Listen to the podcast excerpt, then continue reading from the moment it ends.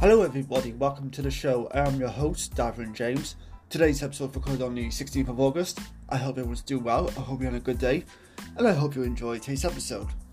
Today's episode, I'm going to be talking about the one and only Zodiac Killer, who's been a big mystery for the last 50 years, basically.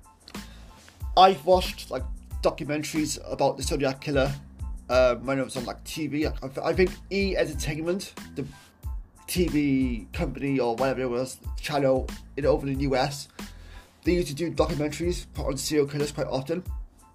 And as a young lad in early teens, I would stay up and watch them for some weird reason. but I'm glad I did because I've been really interested in um, stories like the Zodiac Killer for many, many years. Now, what I'm going to be talking about specifically today is the unexpected story that came out recently.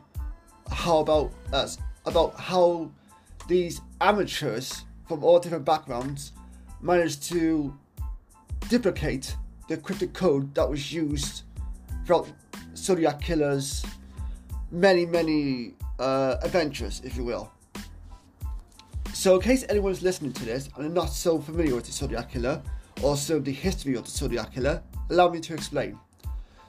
So the, the story goes, the infamous serial killer, also known as the Zodiac Killer, was never caught. He terrorized Northern California in the 1960s with five confirmed victims, but have claimed to have killed at least 37.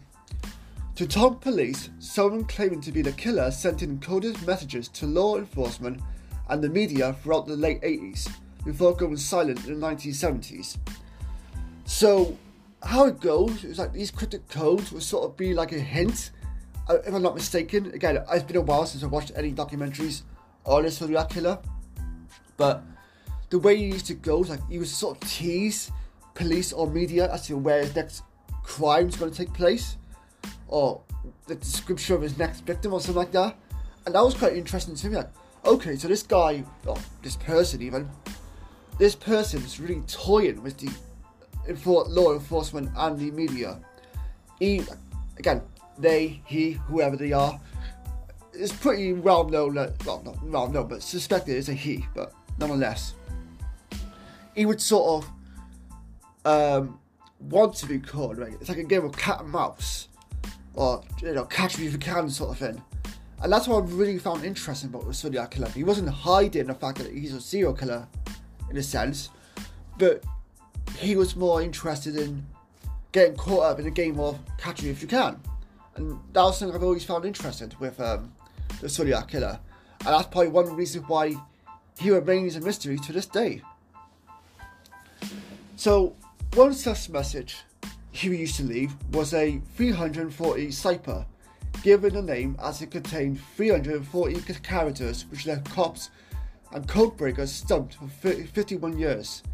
Some experts even reckon the code could never be broken, but they were even wrong back in 2020. Well, they were wrong in 2020 when the code was broken by amateur code codebreakers Dave Oranchak, Jarl Van Eycke, I don't know how you pronounce the last name, and Sam Blake.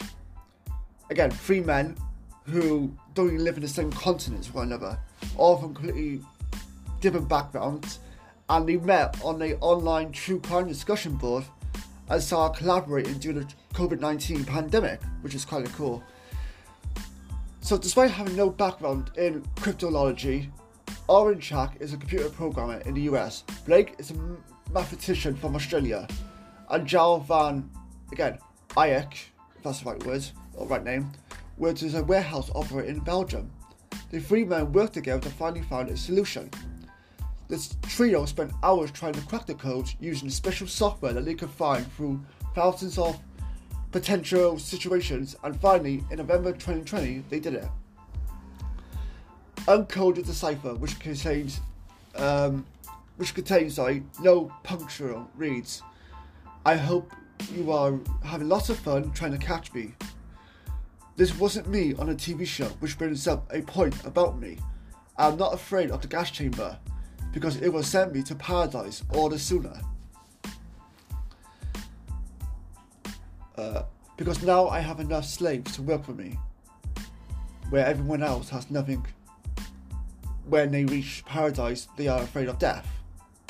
I am not afraid because I know that my new life would be an easy one in paradise death. Oh, yeah, paradise death.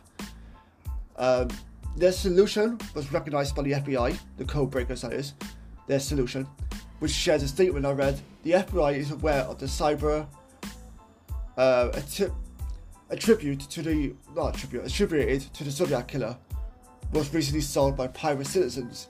The Zodiac killer remains an ongoing ongoing investigation for the FBI San Francisco division. Uh, local, local, sorry, local, local. That's what I sound completely different. Our local law enforcement partners. The Zodiac killer terrorized multiple communities across Northern California, and even through decades, even though decades have gone by, we continue to seek justice for the victims of these brutal crimes.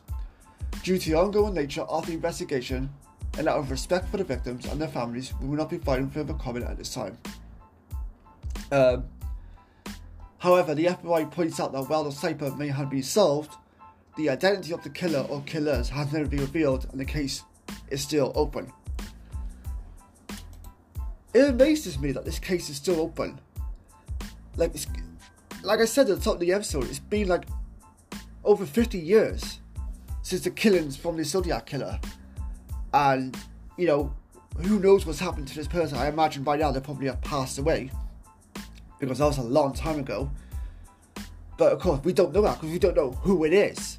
It's kind of like those Jack the, Jack the Reaper stories.